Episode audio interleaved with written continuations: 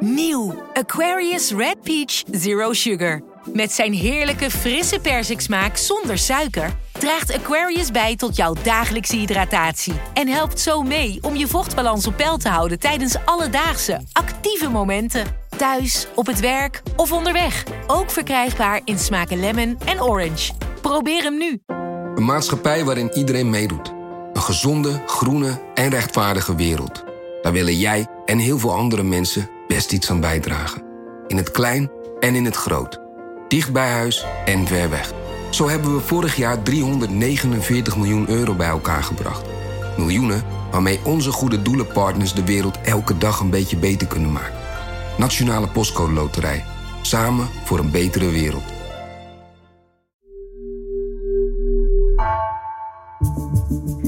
Vanaf de redactie van NRC het verhaal van vandaag. Mijn naam is Floor Boon.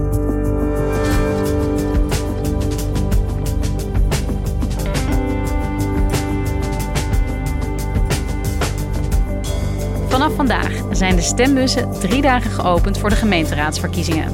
Verslaggever lokale politiek Titia Ketelaar volgt de gemeente al jaren op de voet en ziet hoe zij zuchten onder geldgebrek. Wat verwachten kiezers eigenlijk van hun gemeente? En kan de gemeente aan al deze verwachtingen voldoen?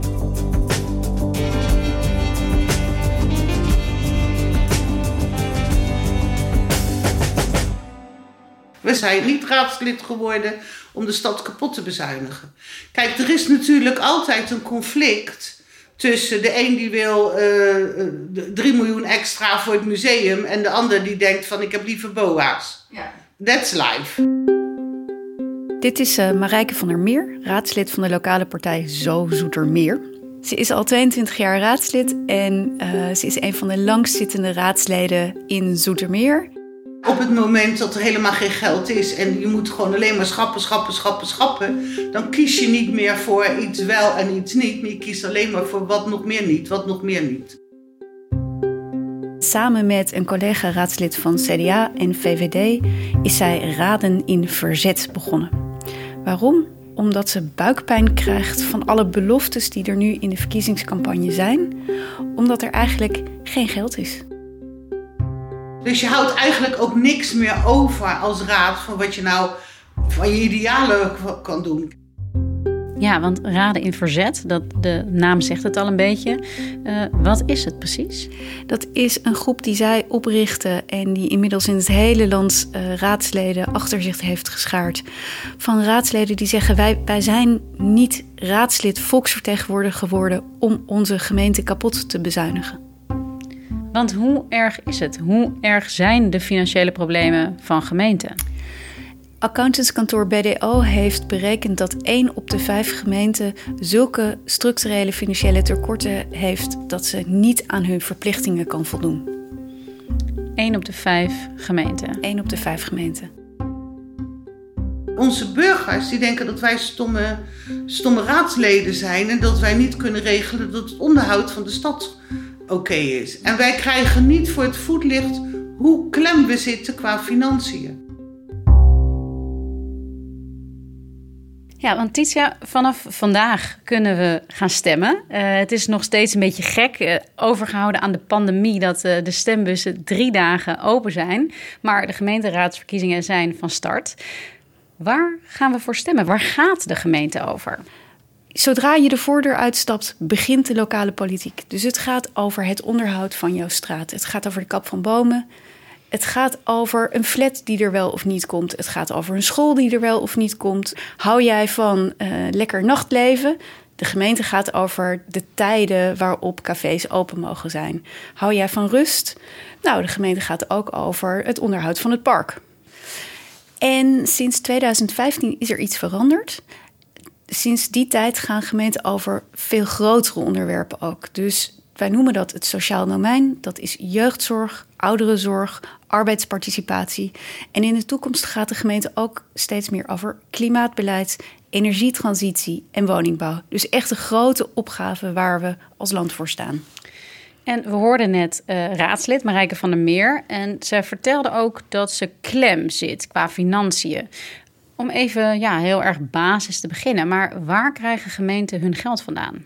Nou, de meeste burgers, inwoners, denken dat dat komt uit lokale belastingen. In het voorjaar krijgen we allemaal onze belastingaangifte van de gemeente. En dat gaat dan over rioolheffing, afvalstoffenheffing. En als je een eigen huis hebt, over onroerend zaakbelasting, OZB. Dat is maar 10% van de inkomsten van de gemeente. 65% komt van het Rijk. Dat is een pot zakgeld, die we het gemeentefonds noemen, en een pot met specifieke uitkeringen, bijvoorbeeld aan de bijstand. En om hoeveel geld gaat dat precies? Dat is in het totaal 63 miljard voor 345 gemeenten. En dan komen we eigenlijk bij de vraag van het klem zitten. Want is dit dan niet voldoende geld voor gemeenten om al die taken uit te voeren? Ik vertelde net dat in 2015 gemeenten dus extra grote taken erbij hebben gekregen daar hebben ze geen extra geld voor bij gekregen. Dus met dezelfde pot moesten ze eigenlijk meer doen. Daar kwam bij dat bij de jeugdzorg met name er meer jongeren zorg nodig hadden dan iedereen ooit begroot had. En de jongeren hebben ook langdurigere zorg nodig vaak. En ja, zo zijn gemeenten klem komen te zitten. Maar ze hebben natuurlijk een zorgplicht. Je wil een kind niet in de kou laten staan. Dus ze zijn gaan bezuinigen op allerlei andere dingen waar ze wel op konden bezuinigen.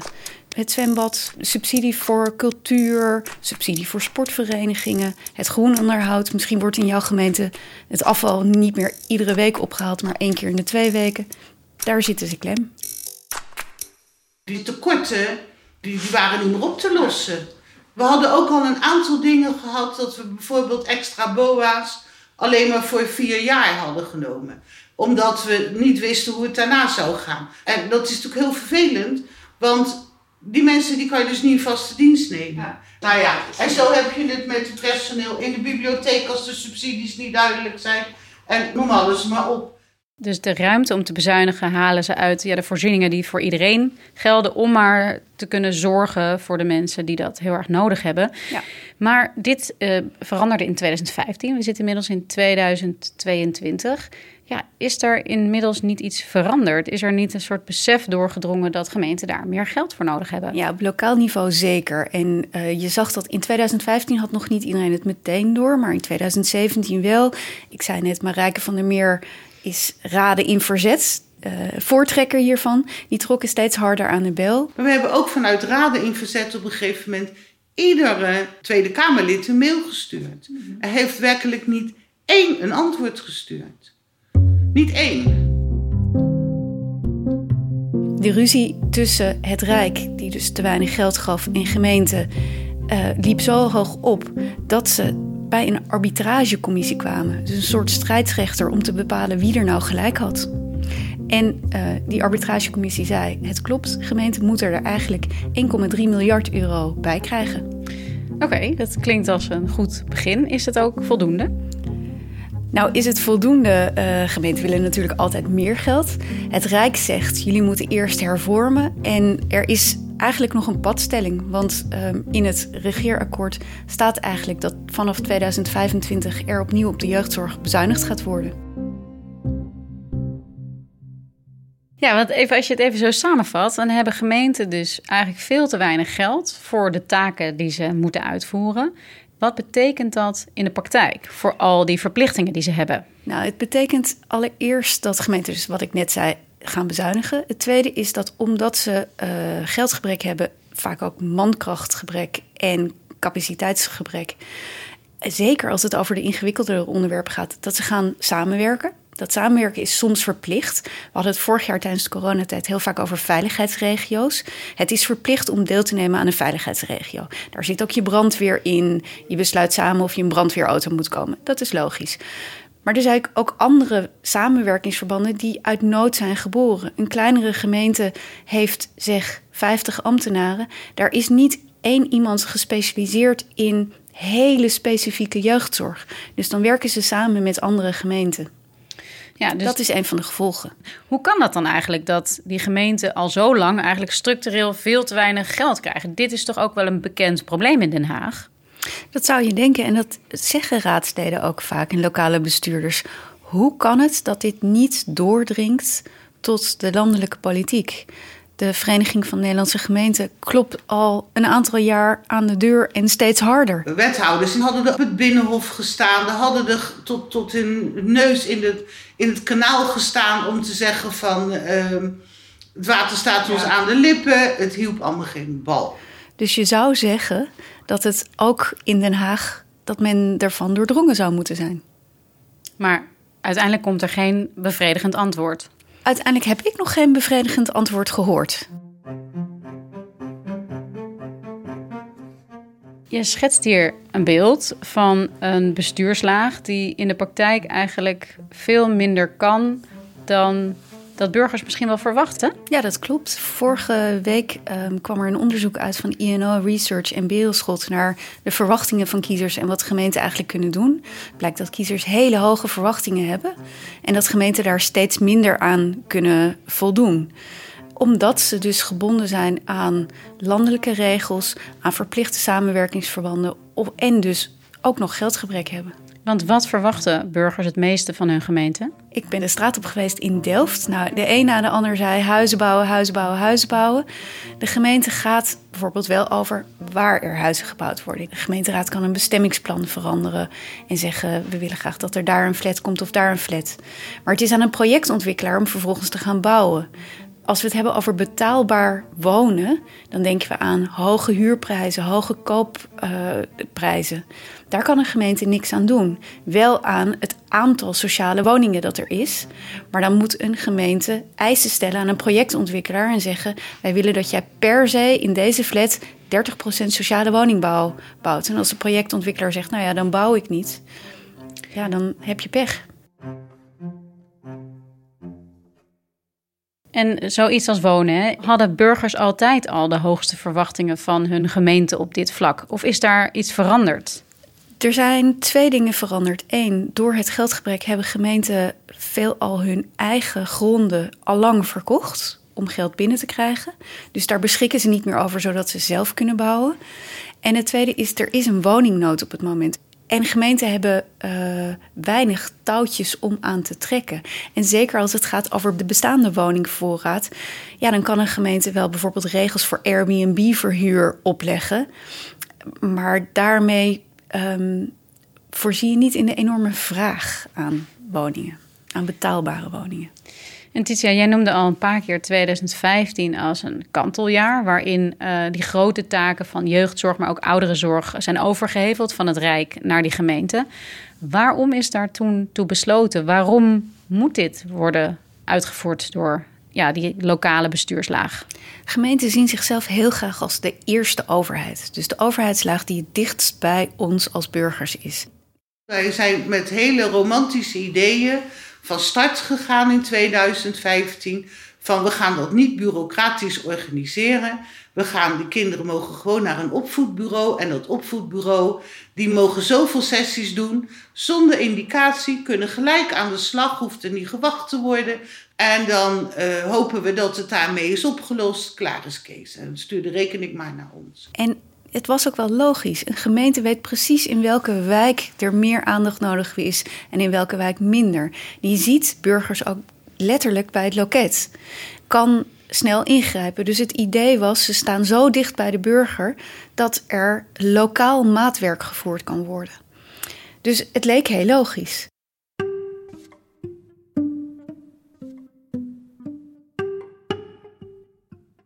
Als ik dit zo hoor, ja, is dit een soort crisis in het lokale bestuur? Is dit ook een, misschien wel een crisis van de lokale democratie? Waarbij het Rijk te veel zijn wil oplegt aan die lagere bestuurslaag? Ja, dat zou je kunnen zeggen. En het is een sluipende crisis. Dus in 2015 dacht iedereen nog: hé, hey, dit, dit, dit is een goed idee, die decentralisatie. En uh, langzaam zijn zeker eerst op lokaal niveau, maar bijvoorbeeld ook wetenschappers, allerlei adviesorganen van, van de regering, van de Raad van State, de Raad op het Openbaar Bestuur.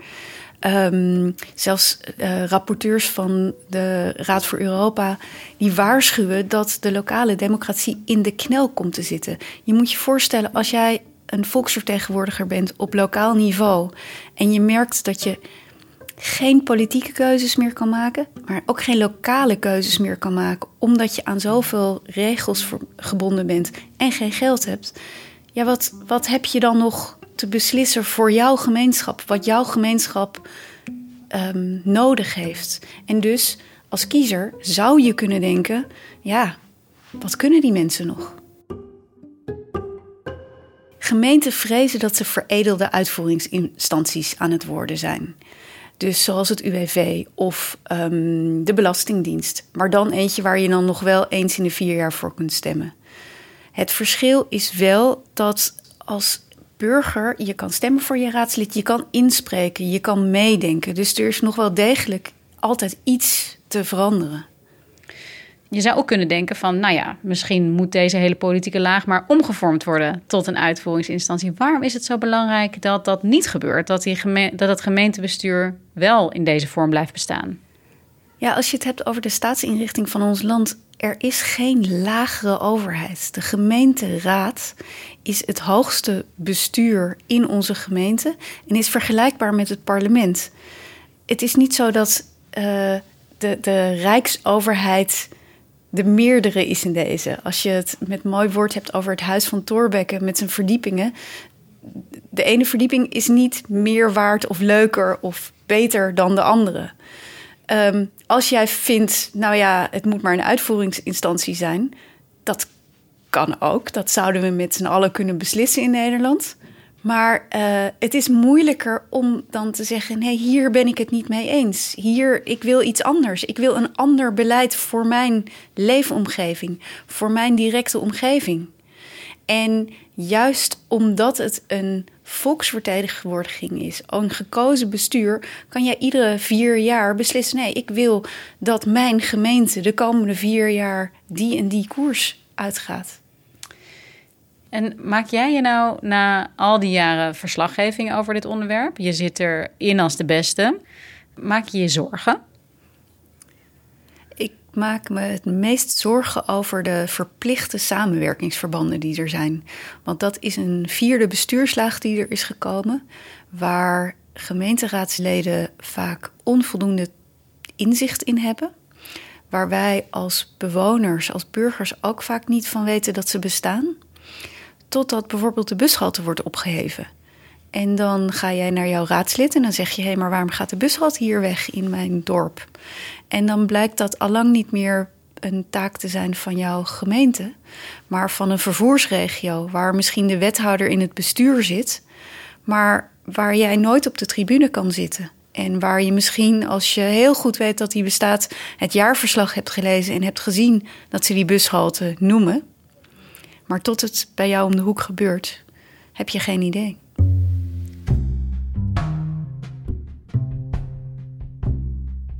En hoe kijken burgers hiernaar? Wat is jouw indruk? Hoe belangrijk vinden zij dat er wel iets te kiezen is? Dat ze wel mee kunnen doen uh, en dat er een levendige lokale democratie bestaat? Nou, de opkomst bij lokale verkiezingen, bij gemeenteraadsverkiezingen, is niet hoog, om eerlijk te zeggen. Maar het vertrouwen in de lokale politiek is wel het hoogste van alle instanties die we hebben.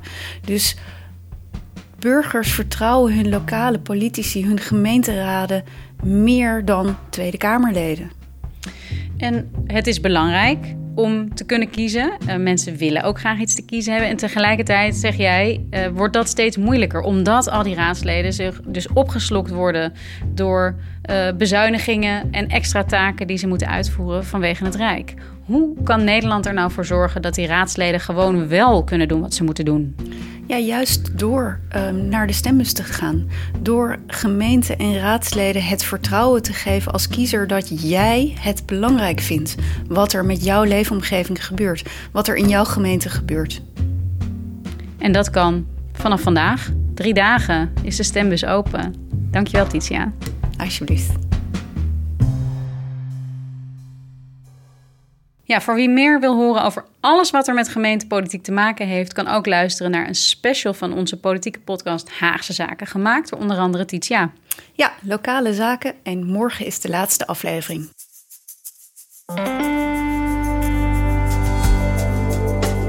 Je luisterde naar vandaag, een podcast van NRC. Eén verhaal, elke dag. Deze aflevering werd gemaakt door Stef Visjager en Jan-Paul de Bond. Dit was vandaag. Morgen weer.